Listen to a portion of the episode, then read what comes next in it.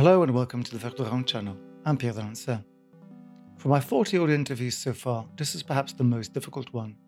Not because my guest has been anything other than delightful, but rather because the story we cover is an important one. And yet, it's a story that few have wanted to believe, and even some of its protagonists have tried to elude it. The proposal is simple. In the 1990s, a network of 20 centers for contemporary art opened in rapid succession in capitals of the freshly liberated Eastern Europe. These centers were founded by George Soros, the world's most generous contemporary philanthropist, and his Open Society Institute.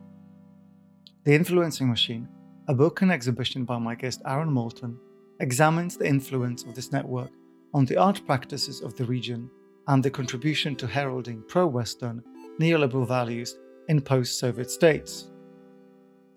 While none of this should be beyond the bounds of art history, Aaron's account has met with skepticism and opposition. The reasons for this receptions have become an extension of the work itself and point to an uncomfortable alliance between the art industry and sometimes obscure and powerful interests. I think this is a crucial inquiry whose implications should be taken seriously, because if a single NGO could take the credit for creating the cultural values of a whole region without being called to account, it's not unlikely that art continues to propagate false consciousness without even knowing it.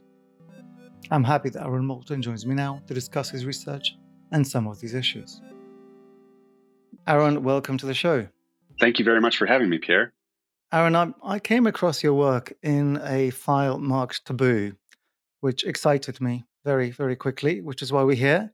But before we get into the conspiracy corner, this is, by the way, a new segment on the show before we get into that, I think we want to establish your credentials as a normie. And I think we share some of those credentials in kind of uncomfortable ways. So go for it. Who are you, or indeed, who were you before you sold out to the dark forces? Pierre, I, I appreciate this introduction. I believe you and I could be on the same path somehow. uh, I am a uh, curator by trade, but I kind of prefer to consider what I do as uh, gonzo anthropology, and I and I wear a curatorial mm. mask to rationalize my behavior. And uh, but my work as a curator has been in a variety of different institutions. Uh, I was the in-house curator for Gagosian Gallery for a number of years, making exhibitions across the global brand, uh, group shows, and whatnot. And I also ran the Utah Museum of Contemporary Art as a curator, a senior curator there. And and at one point in my life, I had a gallery in Berlin called Feinkost, mm-hmm. where you and I shared a number of the same artists. And and yeah, was, we uh, did. Oh, good times.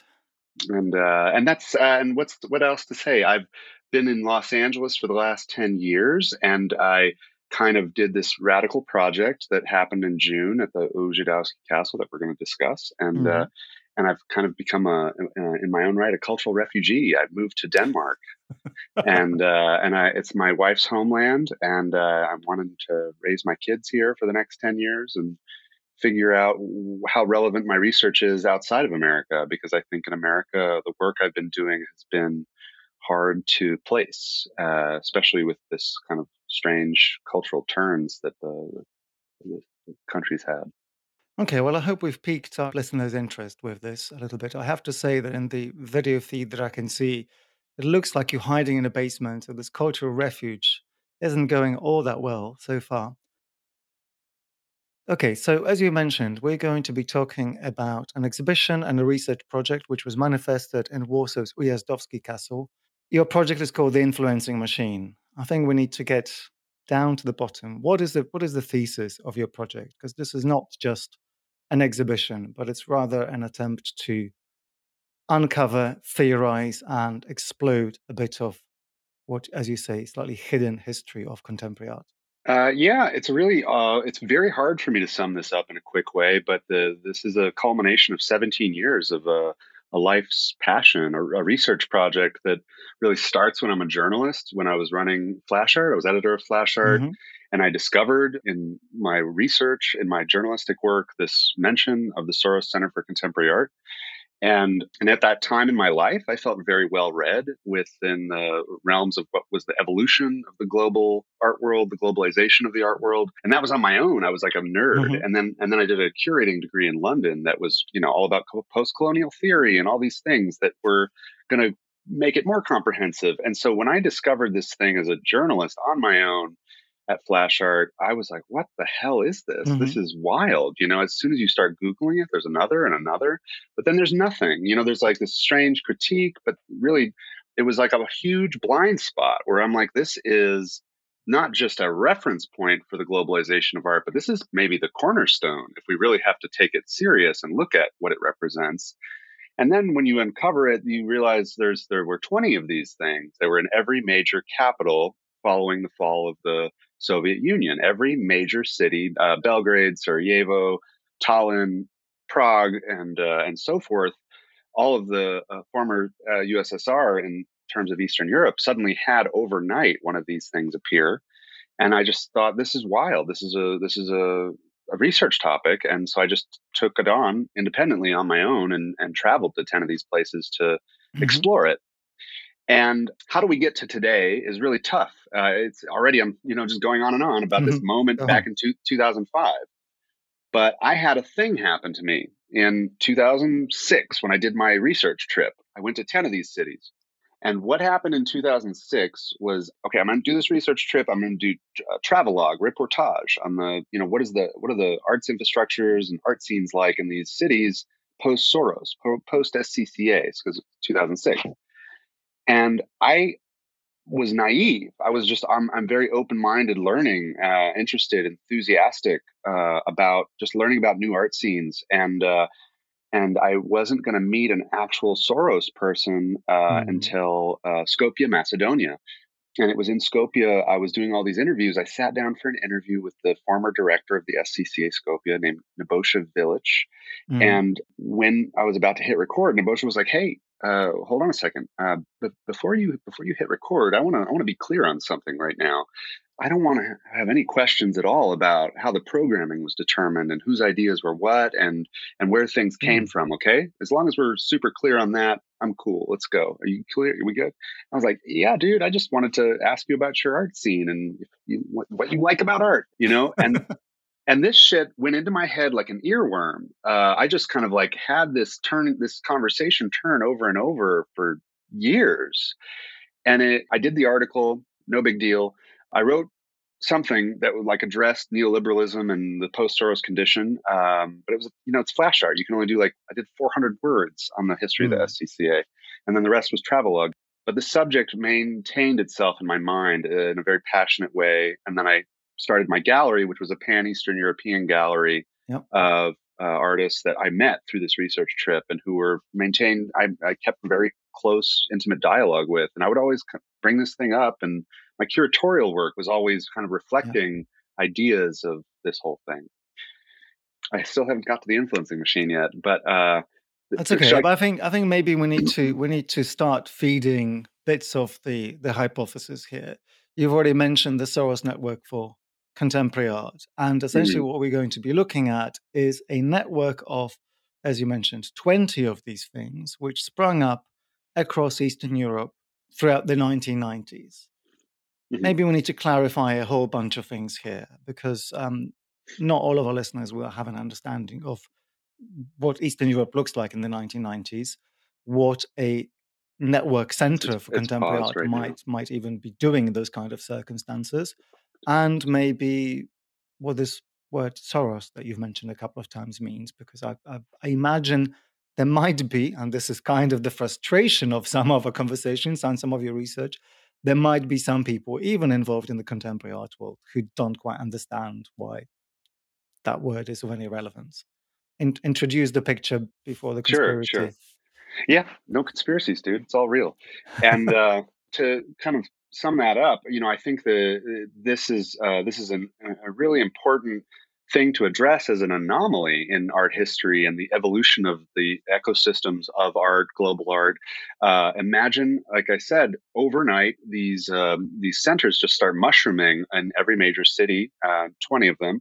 What's the purpose of them? Well, they're there to help shepherd art making and ideas of art making into the 21st century and for the most part their function it begins as uh, archives uh, i look at the archive as this kind of initiation rite that they all engage in to to begin the mm-hmm. process mm-hmm. of establishing themselves so writing the lost art histories or the art histories of the lost decades of the 60s, 70s, and 80s. They become a repository for collecting all this information of art that was being made under socialism and under communism. And so, and this narrative that they're forming is, is in a way to show that there's this burgeoning emergent, you know, uh, free spirit of the open society of the individual who desires individual individuality coming through the oppressive forces of, of communism. And so they form these archives to establish this narrative. And, then, and their narrative is, is essentially built on that. From the 90s and forward, you have this amazing and very impactful work of the SCCA network, which is extremely well funded, asymmetrically well funded uh, in comparison to former government funding mm-hmm. uh, work that's going to be producing huge amounts of art for this period of time. And, and it's not just what they, the, their, their function is, I've said the archive, and and then these uh, this production of art, and that's through what's called the annual exhibition. So imagine there are 20 of these centers, mm-hmm. and each each center does an annual exhibition that's got this huge budget for production. But then there's also publishing, and then there's uh, other kinds of uh, adjacent funding they're doing with uh, other exhibitions locally, and it's a it's a, conferences it's a as well. I think. Yeah, exactly. It's a think tank, and it's a it's a production warehouse. Uh, it's a it's a production house on all these levels to help uh, you know bring new ideas and change you know be the change agent ultimately for helping um, this this very transformative moment in Eastern European history. And we have to remember a really key thing that I think is is super special about this as a laboratory, as a visual cultural laboratory, is uh, the the visual literacy and the visual culture uh, in a lot of places in Eastern Europe did not have advertising and marketing mm-hmm. in, the way we think about it. Uh, I mean, certainly there were places that were more than others. You know, we think of Budapest or Prague or Warsaw as kind of you know most Western friendly you know yep. visual visual cultures. And, and, other places you're you're talking about like an, a new radical shift in uh, perception management that's going to be established through this period. And it's literally a, uh, a laboratory where we can imagine this can offer a lot of opportunity for understanding the human experience in a very new way and establishing uh, narratives uh, in a very vulnerable sense. Okay. Well listen this this so far doesn't look doesn't sound remotely suspicious. So I've either blown our introduction or we need to go one step back and make it really explicit for listeners why this might be so anomalous or why the effects that you are claiming of for these centers would be so surprising and so significant. So let's go back to 1989. I'd like you to describe maybe the way in which some of the early centers came about, how they were built, and to give us a sense of the backdrop against which they were establishing themselves. You already described the the fact that they had access to a legacy of independent art making that would have been, of course, owned by the previous regime or either, either, either supported or suppressed by communist regimes, depending on the decade, depending on the country, because we're talking about you know a very very diverse region, Eastern Europe, had all sorts of polit- political solutions depending on where where exactly and when.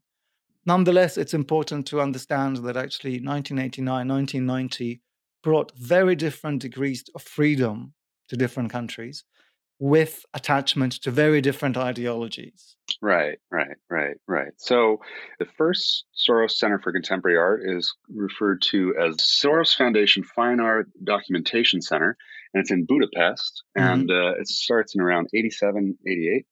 And it's uh, in around 1990, 91. It takes on this name SCCA, Soros mm-hmm. Center for Contemporary Art. It's the first one. And it's not until around 92 that all the others start to appear. And uh, already in early 92, they're appearing, but they don't officially seem to emerge until the end of 92. But they're definitely in the cards, probably, you know, as far back as 91.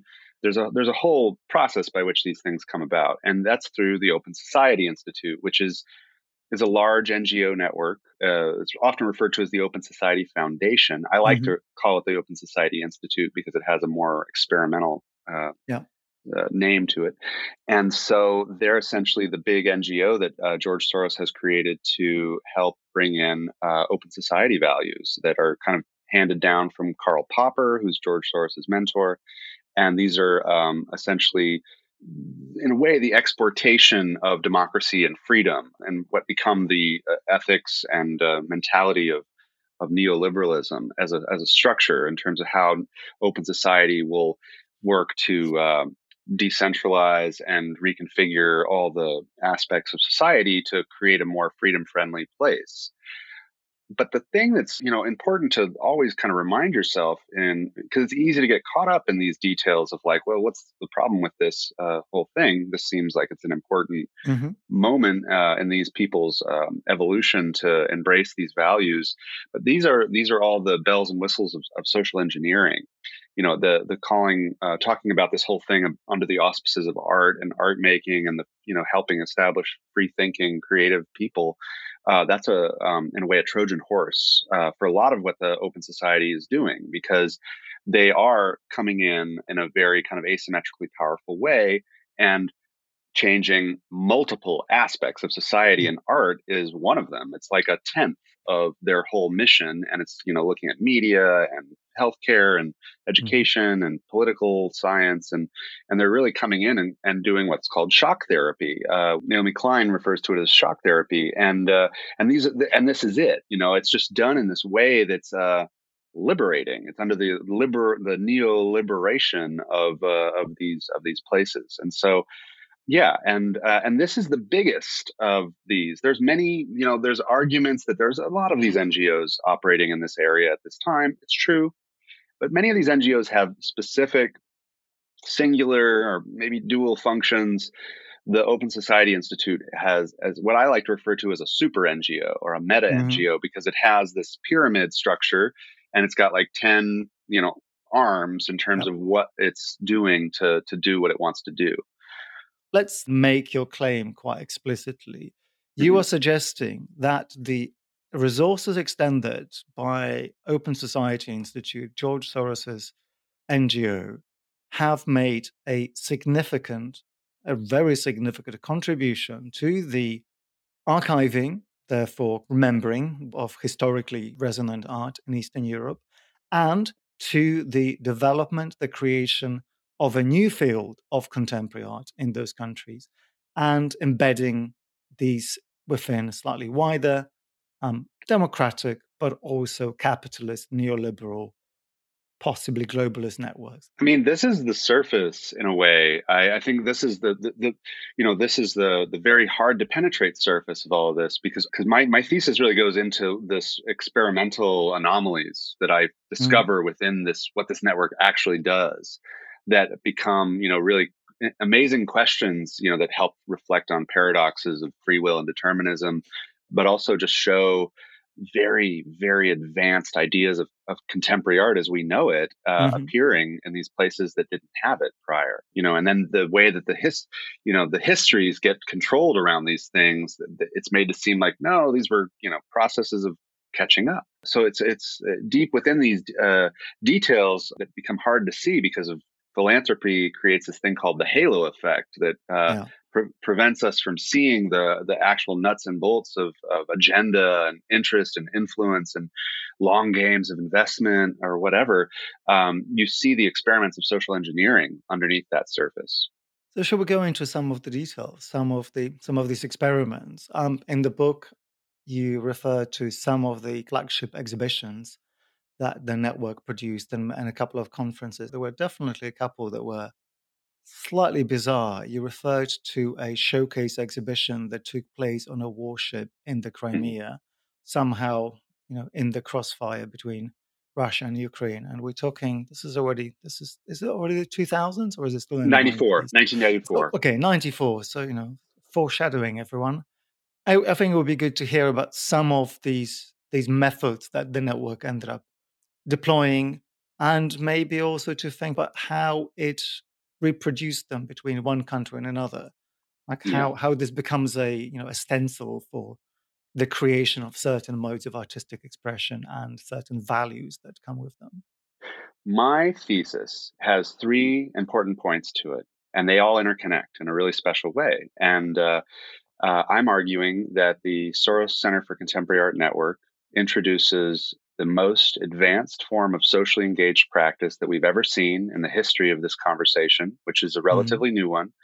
Uh, if you do a kind of a forensic accounting of origins of art historical movements, what happens in the early 90s in Eastern Europe is more advanced than anywhere else in the world. And, and talking mm. about the the collective, the artist as a collective biome moving in a particular way towards a particular topic. There are definitely these examples in history of art of individuals coming up against authoritarian structures, arguably, you know, proto social engaged practice.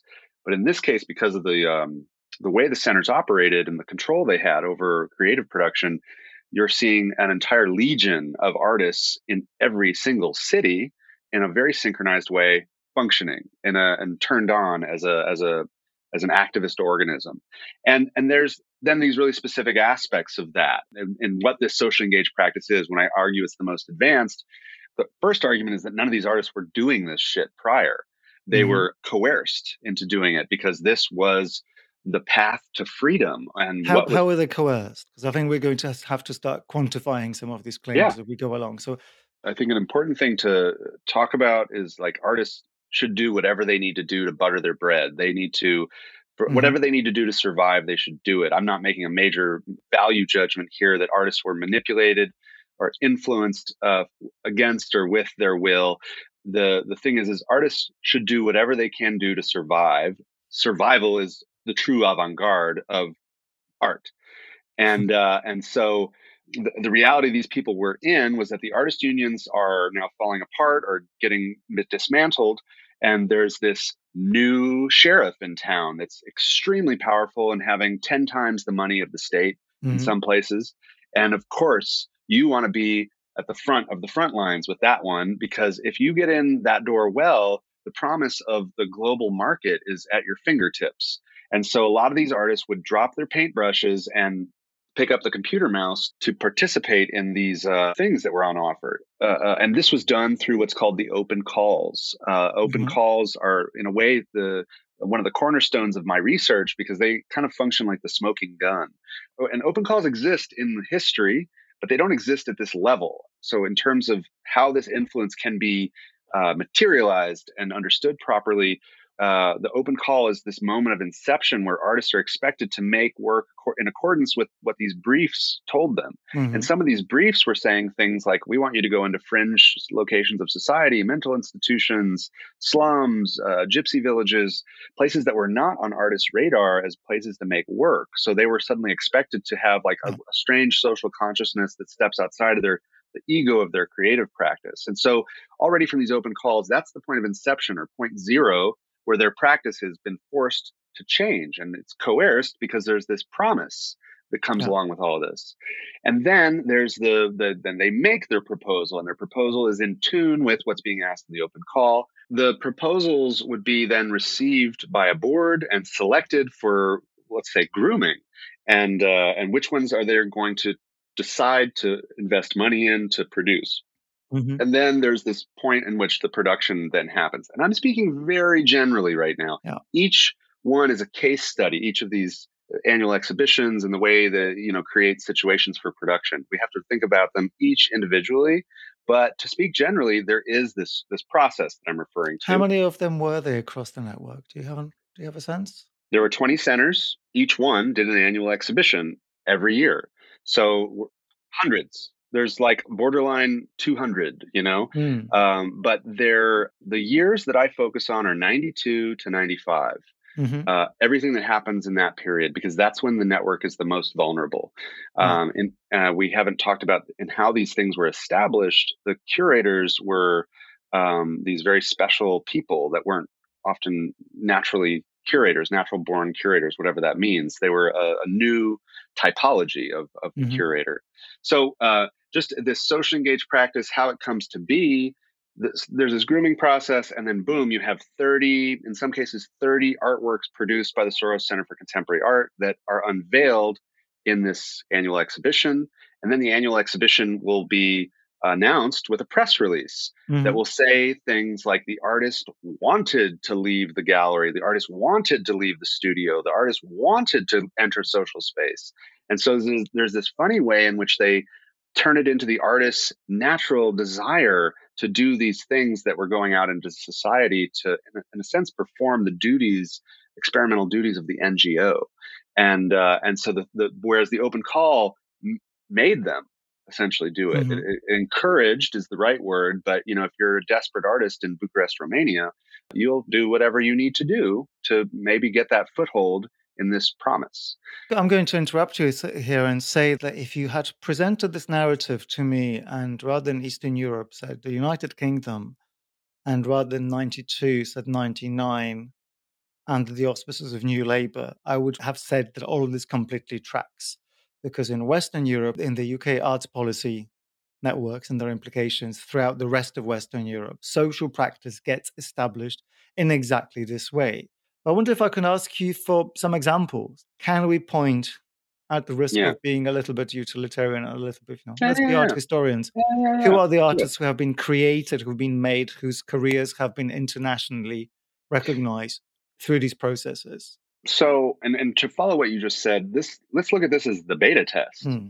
for what you just talked about, you know, because it is quite a bit earlier. The the way to really talk about this, I think talking about it as art is a way to misunderstand it. It's a part of this halo effect thing. Mm. Um, so when we when we call what the Soros Centers for Contemporary Art did as art or the production of art, it's like uh, it's no different from the way we call that data gathering stuff cookies, right? Yeah. So it's like this funny way to protect yourself. And why would you think twice about this as art? The problem with the history of this is nobody remembers a single artwork that came out of this enormous production house of the SCCA that's, history. That's a sign of success, I'd say. And these are, in some cases, some of the most well funded and technologically advanced artworks of their time uh, by long shots right there's and there's no no one who's going to be like oh man remember that great scca work i can tell you a bunch of them but i don't think many people would be able to and and, and certainly not in a very generic way uh, so one uh, we'll we'll talk about the Battleship show, I think, in a minute. Uh, mm-hmm. That that's where you, I think, get probably the most iconic art. But the way to talk about this is through the curators. So, uh, if I can just jump into my okay. second thesis proposal, first is about this most advanced form of socially engaged practice that we've ever seen in the history of art. Do a forensic accounting the way we do about histories of pop art, land art, uh, origins of this behavior, look at it through social engaged practice, and you arrive at this enormous black hole called the Soros Center for Contemporary yeah. Art Network. The next part of my thesis is you see the most advanced form of the curator that uh, we've ever seen in the history of the profession, and it's arguably at the birth of the professionalization of the curator. It's at the time when all these curating programs are being established at Royal College of Art, mm-hmm. Bard. And elsewhere, Magasin, and etc. Yeah. And this is a typology of the curator that we've never seen before. Prior to this, they're kind of like auteurs, uh, like savage auteur, kind of cowboy types mm-hmm. like Harald Szeemann or yeah. whoever. These curators are coming from very different kinds of backgrounds, some of them dissidents, poets, and some actually coming from art history. But a, a whole kind of new army of uh, people uh, is just born overnight and given an incredible amount of power. These practices aren't just naturally existing. Many people in, in Estonia, it's argued that they didn't know what the curator was until the arrival of the SCCA network. So to talk about what are the cornerstone achievements, what are the what are the things that stick out? Um, well, there's this but let's talk about this uh, emergent behavior phenomena that comes from this, mm-hmm. which is the the template exhibition that I think is the thing that we then see echo across the network in these early years. And again, I stress my focus is from 92 to 95, and after mm-hmm. 95, these things are kind of standing on their own, functioning autonomously within the within the auspices of the open society whatever that means yeah. but there's this early moment where nobody knows exactly what they're doing and what's expected of them. And there's this uh, executive director named Suzy Mészöly, who's the architect of the, the whole network, who is the guiding force of everything that they will then do in those early years.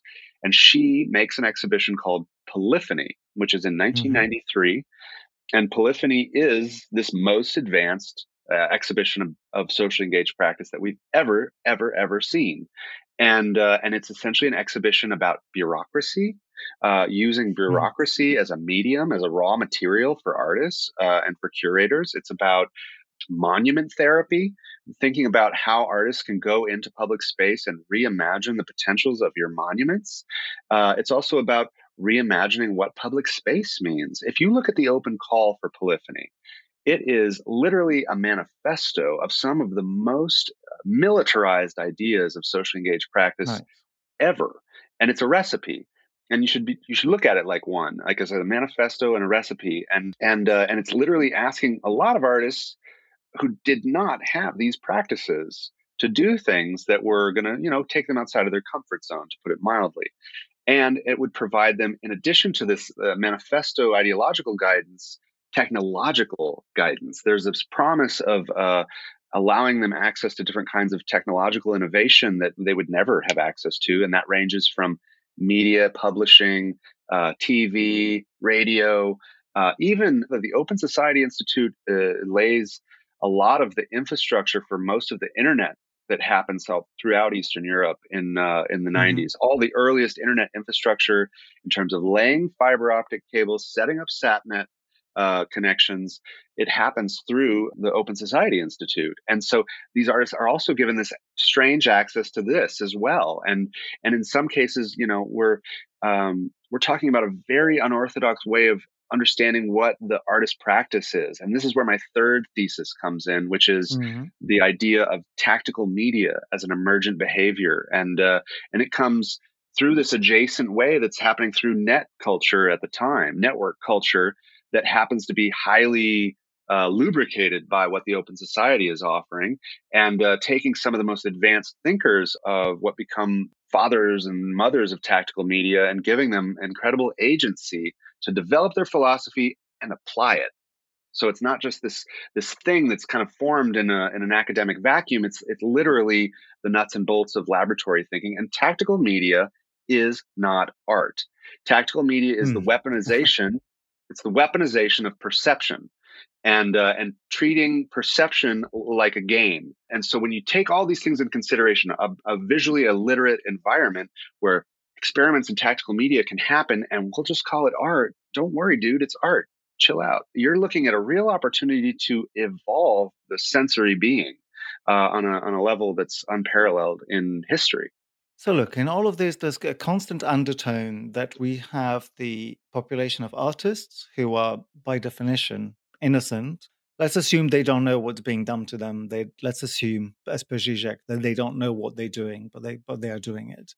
And you describe this kind of bureaucratic cadre of curators who are, if we're being completely unkind, they're being manipulators par excellence, but they're also finding i mean they're following a certain certain idea. You describe in the book a character called bill mcallister who becomes the director of curatorial policy for the network which is a kind of job title that we we understand from museums now.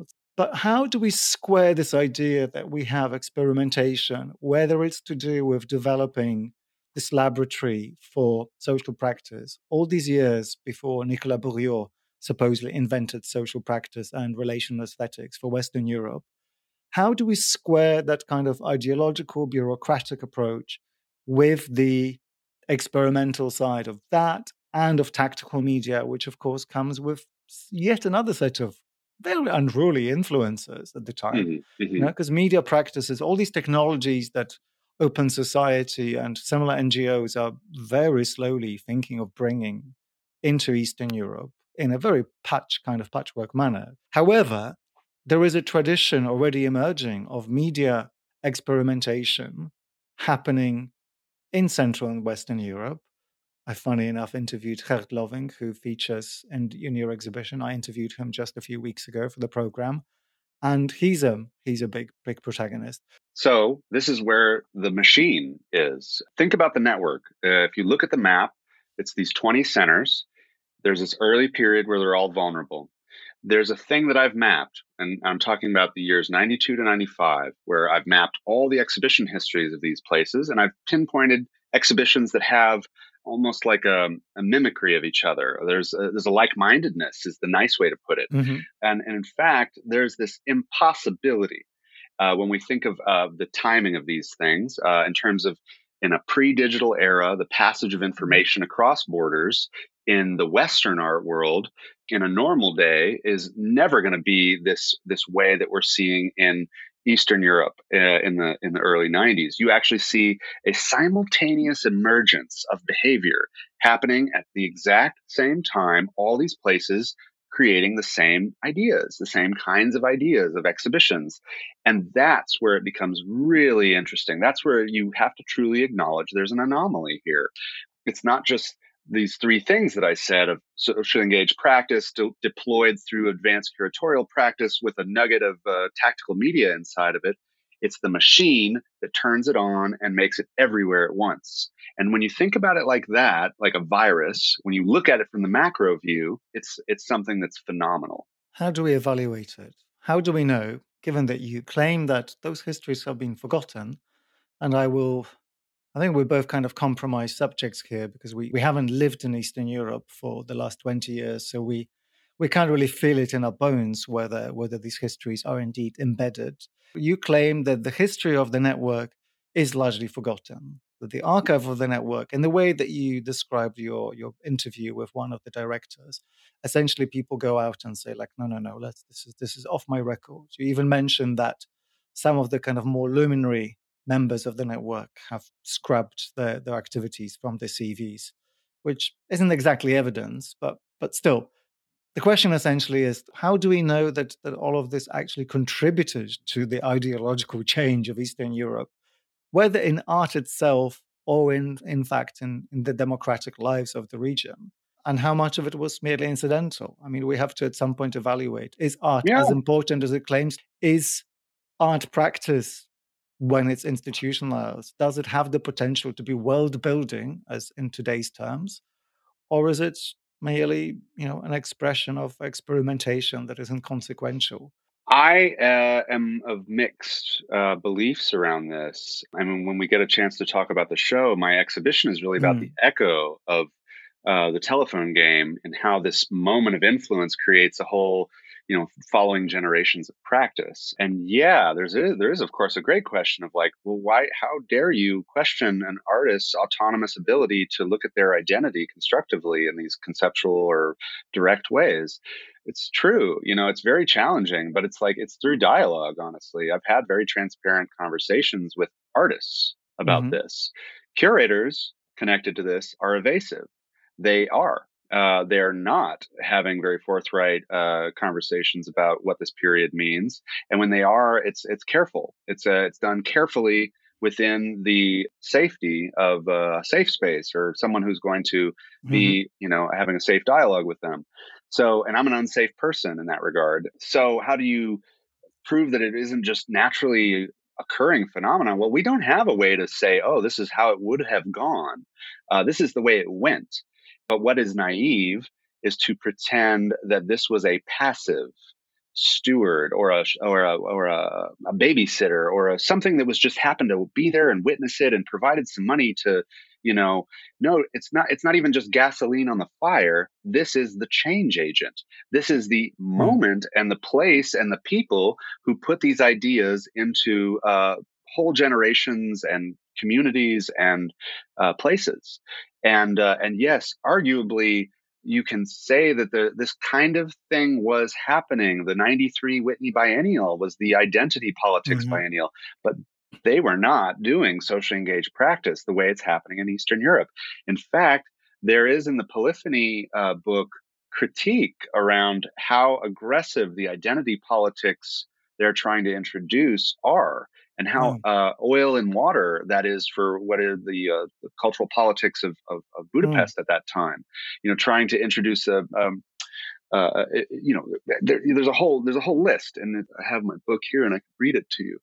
This uh, open call of polyphony, and this is this goes out in February of 1993. The open call is asking that the range of social and political themes which may serve as the content of the submitted works extends to, but is not restricted to, the following: the transformations of power, broadly defined, the, re- the reevaluation of social roles, expectations, customs, and systems of values, the tensions of collective belonging and dispersal, orientation in the new objective ideological, emotional, and temporal environments, transformations of sexual and gender relations, a mapping of geographical, social, and institutional spaces for movement, the adequacy or inadequacy of the cultural, linguistic, and symbolic means available in this changed reality, a sense of responsibility for human and environmental resources, the problems of processing a private and shared past, present, and future, and the social and political role of fine arts in answering challenges like the above. Now, if I can add one other thing, Mm-hmm. One other thing is that Suzy, the curator of this, was disappointed in the uh, the results of what this thing did. Okay, Suzy also mentions that she had expected stronger social themes to be addressed, such as the war in Bosnia, abortion, Hungarian homosexuality, and gypsies. And just to add one other mm-hmm. line from my book, this is where we now see there's this anomaly thing acknowledged already in 1993 in the fall that at the same conference where we were discussing this thing with a slight bit of distance, the Hungarian curator Laszlo Beke addresses the fact that he has just come to this conference after having recently traveled to Tallinn and Bucharest to see their SCCA annual exhibitions. And the Tallinn exhibition and the Bucharest exhibition are asking the same questions that we are discussing here. And he's blown away. and and and the radical thing, the detail that always gave like that I shiver with when I think about what this could mean from a context point of view. Uh, I talked to an, uh, an archivist from the SCCA Tallinn, uh, who's you know a young person now uh, functioning as the archivist, and and she said when I asked her about this socially engaged practice thing that happened there, she's like, you know, you're right, it landed here like a UFO. And I would repeat that to other places in Vilnius and elsewhere, mm-hmm. and they were like, yes, that's right, it landed here like a UFO. I think we need to talk about the why of all of this. Before we get into the exhibition, uh, which brings with it the question of the reception of what you've just proposed, let's address a little bit the figure of George Soros and what it is that he might want all of this. First, I mean, apart from the fact that we need to figure out who George Soros is, why on earth is he interested in contemporary art? Because he doesn't seem to be interested in contemporary art anymore. It's not like Open Society has been a great funder of the arts. It's it's literally never been answered what his relationship to contemporary art is, and why this huge investment. I mean, literally for its time, uh, the monetary investment is unprecedented, especially for the exchange rate of the dollar in these places at mm. that hmm. time. He's never answered it on record in any insightful way and uh, and it's just left in this funny realm of it was one of many investments. Uh, and so George Soros, who is he? Uh, he's a magical human being in our cultural landscape. Uh, he's what uh, all political parties seem to refer to as a boogeyman. Uh, because of his his strange cultural aura, which has created very political tensions on both the left, the right, the middle, and and uh, ultimately he's he's a um, somehow a, a, prophet for um, these open society values, mm. pro- progressive values, uh, the, the, the the ways in which uh, he brings neoliberalism like a missionary to these places. Uh, it really makes him stand out as a, a, a singular phenomenon uh, in our human landscape as a person who's really done the most to uh, help Eastern Europe and other places become pro-Western and and that's through restructuring of you know financial markets and and all these other things that I mentioned: education, political science, and art. But then there's this other side of George Soros, which is the, the speculator, the financial oracle, who's been able to divine the energies of markets in all these different ways uh, through, you know, currency speculation. But he was also a massive hedge fund person for the uh, for the internet and, mm-hmm. and the euro at the same time, and and these of course play into the long game investments of what are these you know NGOs doing there, uh, trying to create pro EU and pro technology um, future societies. Um, you know, there's there are all these great curiosities of you know the sides of the coin in terms of where his interests are but you know george soros he is always identified as a, as a Hungarian Jewish or Jewish Hungarian uh, billionaire. uh, who is you know this boogeyman of the mm-hmm. right is the is the common way that we describe him. But I think there's so much more complexity to him than that. I think these these these phrases are used to weaponize perception around him to kind of short circuit your ability to think about him in a neutral way. Yeah, what you've just described is kind of apt, and maybe maybe to think about George Soros in a slightly detached way, we could do that by trying to imagine the personalities of Elon Musk, Jeff Bezos, and maybe even Peter Thiel. But imagine that they're all kind of perfect neoliberals and also have some kind of nationalistic, non-American agenda to them. But imagine all of that happening in the 80s and the 90s before anyone gets to scrutinize what they're doing on a daily basis. And I think it's important to understand that none of this, in and of itself, is a value judgment. However, the moment we use the word bogeyman, and I think you quite astutely do that in your book, I mean, you, you titled the entire section of your project with, with that word. I think it becomes very difficult not to start kind of seeing a little bit of darkness. Mm-hmm. And that's natural. I completely go along with that. You know, a billionaire and his influence over massive, massive chunks of the world, the way you describe, even if his influence was frankly just minimal, tangential, even if he had just funded one university in Budapest, you would still want to think about how that tracks down the line.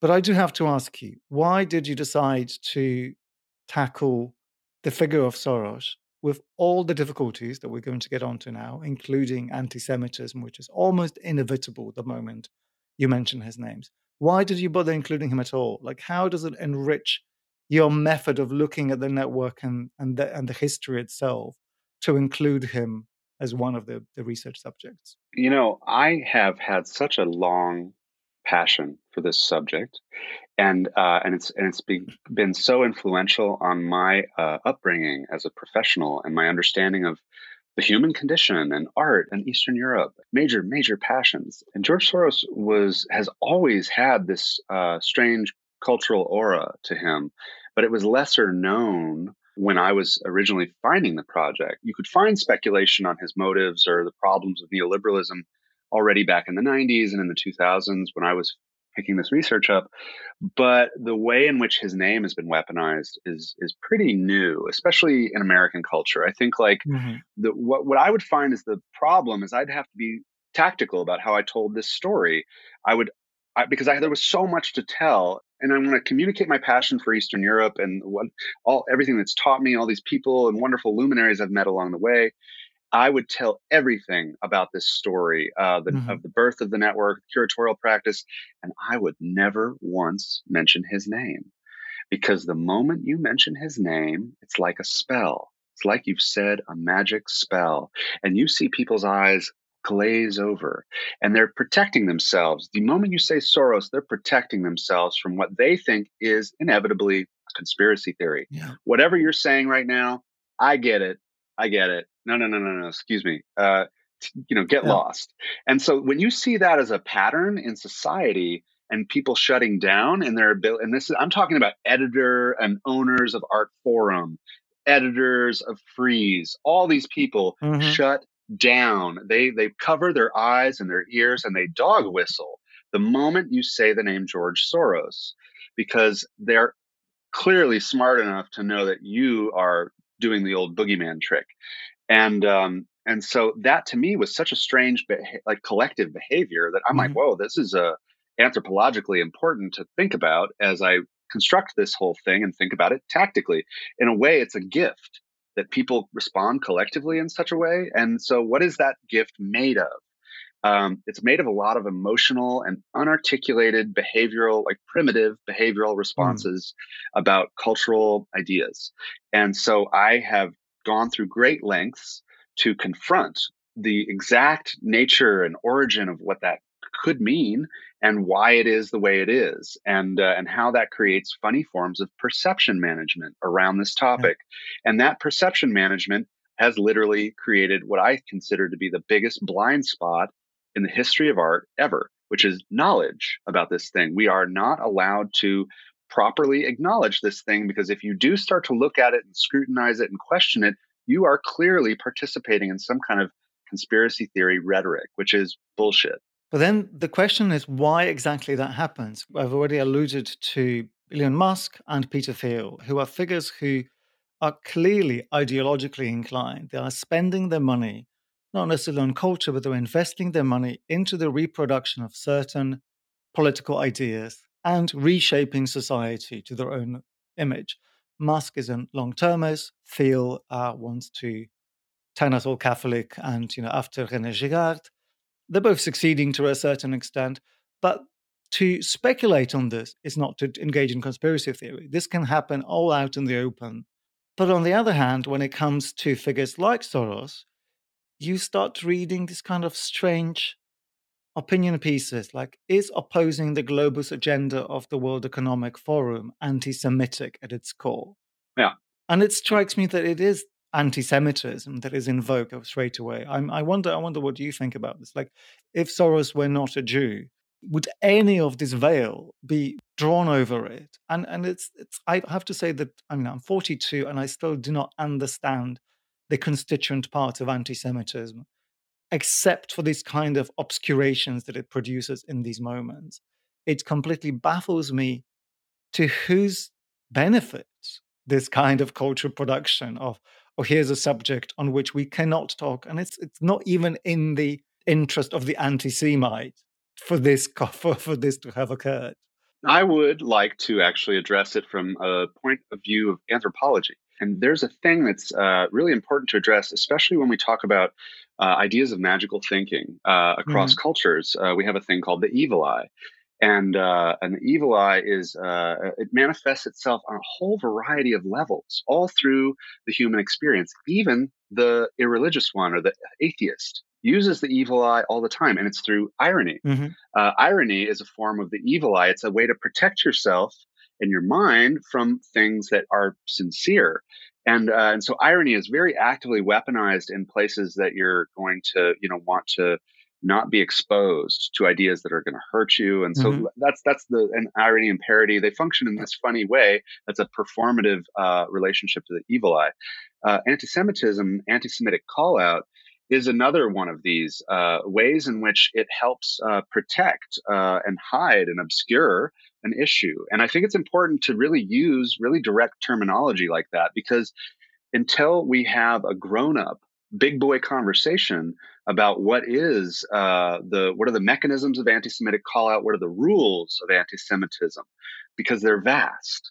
When you actually start mm. to explore them and try to look at them as a recipe or as a rule book, it breaks down really hard and fast into like it's nebulous and and could be anything. It's it's basically anything that one doesn't like to a certain degree can be called that. Yeah. But what I'm fascinated by is when it's used to short circuit conversations. So, like the idea that we can translate now words like elites or hmm. globalization mm. or all these things, like thinking critically about these ideas as now they translate into having a tinge of anti-Semitism to them. I mean, give me a break. This is let's talk about it. This sounds like uh, kind of a we're bordering on voodoo in language. I mean, it's almost like that. This this this mechanism is anti-Semitism itself, if anything. Surely we're getting to the point well, where just where the mere sh- discussion. Yeah, yeah.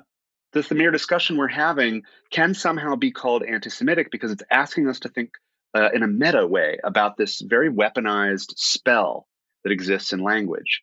And uh, and so, without being anti-Semitic, I think that uh, it, it, matters not that George Soros is Jewish. I think the fact that he is Jewish is something that's actively used by the media to initiate an anti-Semitic response, call and response mm. situation, to introduce him as a Jewish billionaire who is the boogeyman of the right. These are tactics of perception that have already swept your leg in his byline.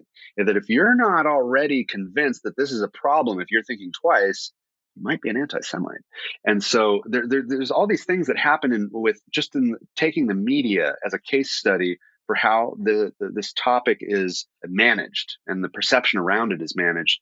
Uh, the usage of anti-Semitism to help uh, weaponize or uh, create sectarian thought patterns in your audience is already very abundant with uh, a subject like George Soros. So it's important to step back and and just look at this like thing as a as a pattern and relate it to folkloric patterns uh, that uh, relate to superstition and how we uh, create protections against good and evil, and uh, and and how they make us question ourselves and our own value judgments in the face of what could be something that's good or evil. Let's make it a quick judgment, and uh, and so these are these are snap. Uh, these are ways in which we short circuit the human mind. The moment that word appears, all bets are off but kind of understand now why you would have gone and invested so much into that discussion. But of course, the frustration is that that it does not, in any sense, function as a palate cleanser. You don't end up writing a chapter, but this mysticization of George Soros and and, and the weaponization of anti-Semitism, because you ended up with, if anything more, you st- you have done nothing to silence the dog whistle because that's not really under your control, and you end up with an extra problem to deal with. So I just want to say quickly, I did not create these rules. I did not create the rules that we're only allowed to talk about George Soros through the lens of conspiracy theory mm. that could then be quickly spun into an anti Semitic conspiracy theory. I did not create those rules. Those mm. rules are what were given to me. And in accepting the challenge of what those rules offer, I merely did my role to help uh, decolonize that space, uh, a la the, the what what I was taught through the language of curatorial practice mm. and even the Soros Center for Contemporary Art Network's rhetorical devices. And so I just want to quickly say that there, uh, I've cursed my book. You know, I, my book has a has a curse inside of it that you are now oh you you thought that i couldn't talk about this without having to constantly butt up against this crazy yeah. conspiracy theory? Well now you have no choice but to eat it too. Yeah. So maybe now let's get to the exhibition because i think if anything is going to save us it's maybe to try to think through these things in aesthetic terms. I didn't have the chance to see the show, but there was ample documentation, and I know a few of the artists involved, and I, I've had the joy to even exhibit one of the works that you saw and showed in my gallery at, at one point. And it's clear that you are trying to do all these things at the same time to give a sense of the archive, the legacy, to give a sense of some of the mechanisms by which the network might have spread its influence. And you do that by just illustrating the fact that some artists are aware of this, maybe 20, 30 years too late, but some of them are. And then you do have a section devoted to Soros. Maybe you could talk us a little bit through the, the method of the exhibition and how it helps to communicate, or maybe how it hinders the communication of some of these ideas. My practice is rooted in gonzo anthropology, but it in particular is participatory anthropology. And I am a strong believer in, in invocation and channeling and embodying. As I make a cosmology, which I we can call an exhibition or a temporary autonomous zone, to make it recursive because when it becomes recursive it becomes like a portal not just to look mm-hmm. at and about something but to be of and uh, essentially the thing itself and as an experience as a as a subject and so forth hard to explain but that's this is a methodology that i've come up with and so what i've done here is i've taken all the tricks that i've learned from making an archive about the curatorial mm-hmm. practice of the network and I've turned that into patterns, patterns of you know these ideas of monument therapy and neoliberation or precarity of the avant-garde or soros realism this new identitarianism that's specific mm-hmm. to the to the network and uh, and so i've made these galleries that have allowed me an opportunity to think categorically about ideologically infused artwork you know it allowed me to deal with ideas of revolution in one gallery or the the breakdown of structures in another or semiotic shamanism. You know these these are terms i kind of make up. They help me deal with the mm-hmm. what are the the magic of uh, things like tactical media and also the weaponization of of perception. And so i've tried to come up with six quite coherent galleries uh, each of which delves into conditions of practice uh, and cultural production. And and to me the the way the exhibition functions as a narrative is like a is a kind of of like a museum of propaganda or traumatology um, that you, especially someone coming from Eastern Europe, might have a very emotional relationship to this yeah. idea of that desecration is consecration, is desecration, is consecration, mm. you know, and this pendulum swing as you go from like communism to capitalism to Orban to whatever every every paradigm has a new way in which it desecrates and consecrates. That creates a whole condition of perception uh, within the, the the viewer that I can't claim to fully understand. But uh, what I can claim is that I understand that the practices of the curators of the network, and I know that they were using things like tactical anthropology and participatory anthropology, and I've just embodied these things, and mm-hmm. I've found patterns in the way they did that shit, and then I've given those patterns right back, like a mirroring exercise, like a cargo cult or something. I am their worst nightmare in that regard because I'm like, I'm like, you taught me this, Dad. and so yeah and then these exhibition rooms they lead you through a traumatic experience and then at the end you kind of come to this this brain which is like the explosive pulsating influencing machine brain but and mm. that's where we explore tactical media properly. Let's talk a little bit about the reception of both the exhibition and the, the thesis in in europe. So the exhibition has just been on show in warsaw and before that in 2019 in romania if i'm if i'm right and the book has just been published as a post festum as a, as a catalogue. And I've been in touch with a small bunch of people in Poland, which is where I have some working relationships. And I'm not going to be upsetting you here by telling you that, that there's quite a bit of opposition to what you proposed. And I want to get quite granular with it because I think mm. this will help us trying to figure out whether the invocation of George Soros in itself is a conversation stopper. Like it would be interesting to try to see if we understand where the opposition comes from. So let's deal with the small small things now. Your exhibition has been accused of reproducing anti-Semitic tropes to the extent of being anti-Semitic. Um, one of the artists who you show, who is now passed, is David Dees.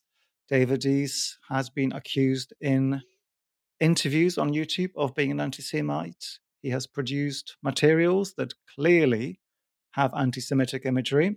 The Anti-Defamation League, claims in the blog post that he's an anti Semite. I think I understand why you would, even knowing all that, why you would make a point of showing some of this work. But of course, nobody who would have accused you of anti-Semitism went and saw the exhibition. So, so how do you, how do you motivate this kind of this kind of work? I think it's so naive to just write him off as an anti-Semite. He is probably one of the most open-minded conspiracy theorists from like an OG era of conspiracy theory yeah. thinking.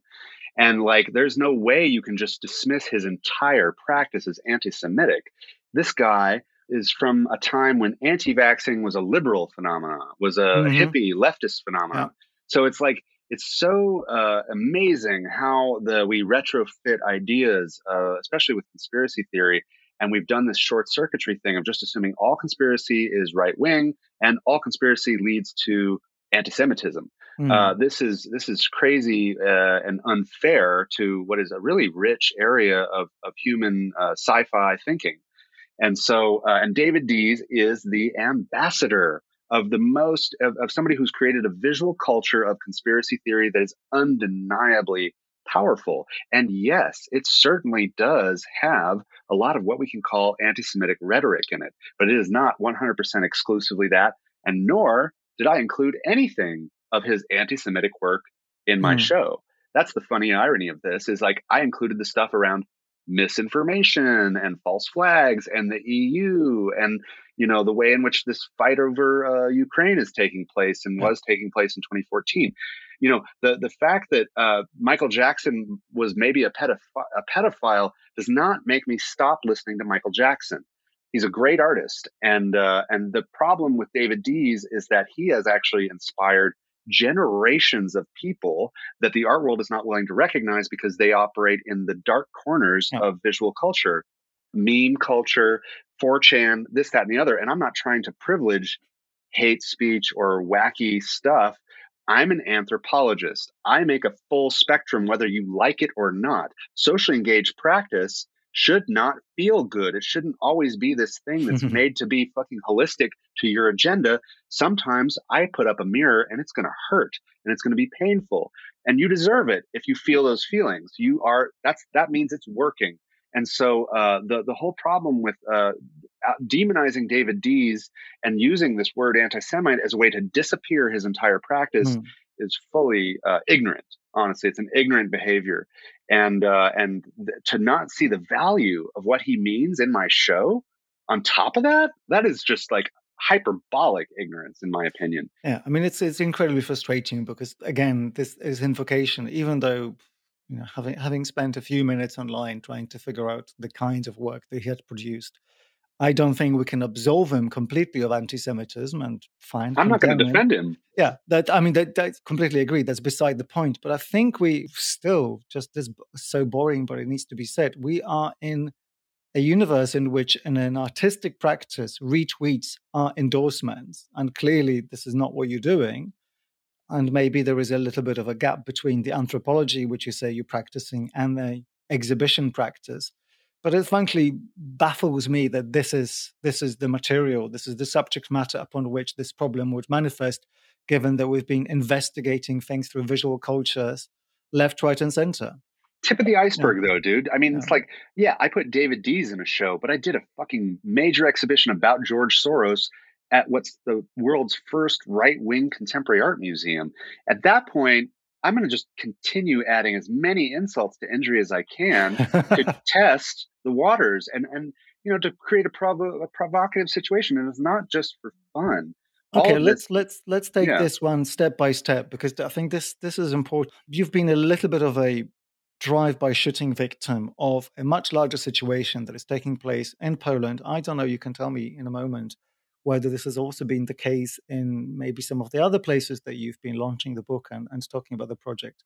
But for listeners um, contemporary art scene in Poland has been completely taken over by the government, which is broadly populist, broadly anti-liberal, so you know, quote right wing. And I do count friends amongst people who have either lost jobs or are about to lose jobs in senior curatorial positions. Now, Ujazdowski Castle, the CCA Center for Contemporary Art, in which your exhibition just was, Aaron, was, I think, one of the first to go. The place has been essentially under boycott from the local art scene for now over a year. Um, I wouldn't be surprised if your show has got not a single response in the Polish press. Now, this is sort of important to figure out because what you are what you are doing in your thesis is not in and of itself a right wing message. And from our conversations before, in fact, I, I sense some hesitation from from this kind of automatic assumptions that the right has answers. I don't think that that academically it follows that we need to be looking in that direction because they're truth lies. I mean, there's nothing nothing to suggest that. How do you, beyond this kind of challenge that you just proposed? No, it's fun. We we we we making everyone swallow the red pill.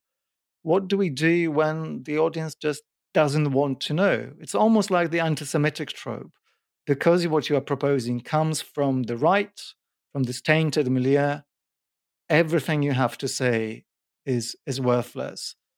Now, what do we do about this? Because the political project relies on us being able to get through these kind of barriers. Mm-hmm, mm-hmm.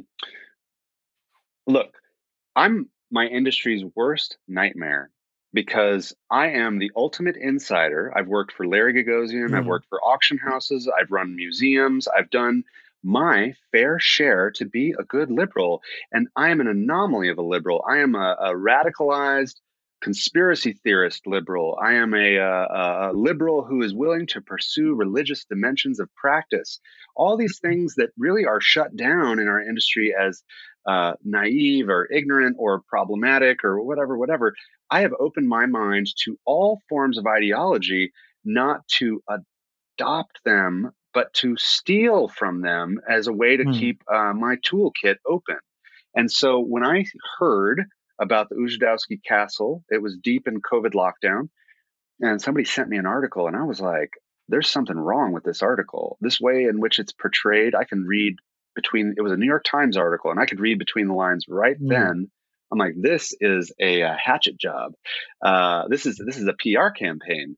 And this, to me, looks like a very intentional effort to misread, misunderstand, and misguide all perception around this thing as purely dangerous. Don't touch it. Look away quick. You know, let's drop in a bunch of dog whistle words to make our reader naturally respond the way we want them to. And when I read that shit, when you tell me don't look, I look harder. Actually, I have like this strange Like it's not like I like negative energy. It's not like I like evil, but the mere power that society gives it forces me to look at it. And it's not because I'm an evil person. It's just like, whoa, dude, that looks like something that we are having a very primitive response to. Now, what does that mean? And when you say a right wing contemporary art museum, I'm like, what the fuck is that? Uh, what are they doing? I need to know. and uh, and not because I want to like understand right wing politics. I think I get it. You know, I understand what right wing hmm. politics mm. are. I really uh, I I understood already what right wing contemporary art was, and I wasn't convinced that it was powerful or existed properly.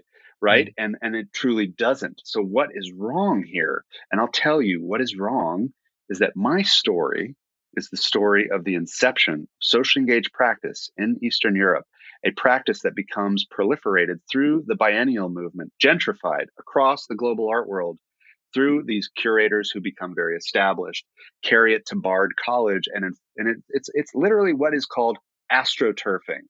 They mm. astroturf the art world with this socially engaged practice idea, and then one day, Daddy comes home to roost. Frankenstein's monster has come home, and that's what this right wing That's what this right wing art museum is. They are literally mirroring our socially engaged practice back to us. And then they found me, a chaos agent, a neutral person who was willing to take a project that I knew could be politicized and which is about social engaged practice and they contextualize it for me so it's like all these great opportunities honestly i only see everything around this as a gift and that's a semantic shift in language i can do with anything that you tell me is a challenge. It's going to be this, it's going to be this, it's going to be this. I'm like, you're telling me I get all these things for Christmas? Let's go. Oh, gosh. I will pose the last challenge uh, that, that I've heard addressed via me at you because I think it is it is important actually in in the broader conversation of influence. The influencing machine is is being mistrusted. So I've heard this from more than two people in Poland who who essentially in in different ways tried to paint you as some kind of a colonizer, but actually forget you, they couldn't quite reconcile to themselves that one could go and describe their very recent past as indeed influenced by anything other than them. And this is this is a horrible thing to learn because it turns out that you've been living under false pretenses. It's not even your parents' generations who were so deceived. It was probably you already. This is very recent, all of this. And of course, we do have a critical language by which this kind of behavior is generally written off as colonizing. Is there an answer to this? Dude, my project hurts. It's painful. It's it's awful what I'm saying in a way, or take the fucking blue pill and own it as like the most scientifically advanced moment in practice. It just happened to be given to us by an NGO. Here's the problem. Poland is the least important in my story. Warsaw. Mm. It was the place where the SCCA was had a blip of an of a presence. It never made an annual exhibition, and it transformed almost immediately into a passive funding body. And so a lot of the argument is like, this story is not our story. This is not what happened here. Yes, that's kind of true. The, but there is this reality that I'm not talking about individual cities. I'm talking about the macro view mm. of this entire thing. I'm looking at it as an entire organism, a meta organism that has organisms functioning in each of these cities. And in a way, this is what frees me from this colonial thing because I'm not talking about Poland. I'm not talking about Romania. I'm talking about an NGO, which happens to be uh, an American NGO so it's like I'm I'm talking about my people. If we want to be really frank, it just happens to be uh, an issue that's symptomatic of of their people. You know, where they've been made into you know some um, uh, what, what's that word iatrogenic kind of thing, where it's like the, the the way in which this was introduced has created these problems. And you know, ultimately, this thing is unfortunate. Uh, this story, it's it's an ugly story because it really makes a lot of it's not just the contemporary art world of Eastern Europe, it's all of it, honestly. It's the entirety. Uh, when, when we start to dig now, if we want to keep the conspiracy vibe going just for the sake of having good, open minded energy, why don't we look at the relationship of BARD to the Open Society University Network? It's mm-hmm. not recent that Open Society has set up shop there. They've been there since the beginning. these curators that were from the uh, SCCA network, they were teaching there already back in 93. Maria Hlavajova had a class and had mm-hmm. a, you know, a syllabus. There is this real question about the presence of the institutionalization of the curator having origins in this story. And, and that, when we think about Budapest and Hungary as a microcosm and how pervasive the idea of the lobby, or whatever you want to call the, the person who is aligned with the, the Soros, the right wing calls mm-hmm. them mole, moles, Soros moles. This whole thing, it, it, starts to really get scary. You know, when you think that Marta Kuzma, who ran SCCA Kiev, is Dean of Arts at Yale, you know, wow, that's that's quite a that, an Al Qaeda map. You know, when we start to break it down, and, the, and Marta Kuzma is a great example. She's someone who's never done interviews. We didn't even get to talk about the Battleship show. So, um, so these are these are people that have uh, benefited greatly from their involvement in a social engineering experiment, and they've done their due diligence to uh, hide it in all kinds of ways, and that's passive mostly but there's the occasional ways in which it's actively hidden.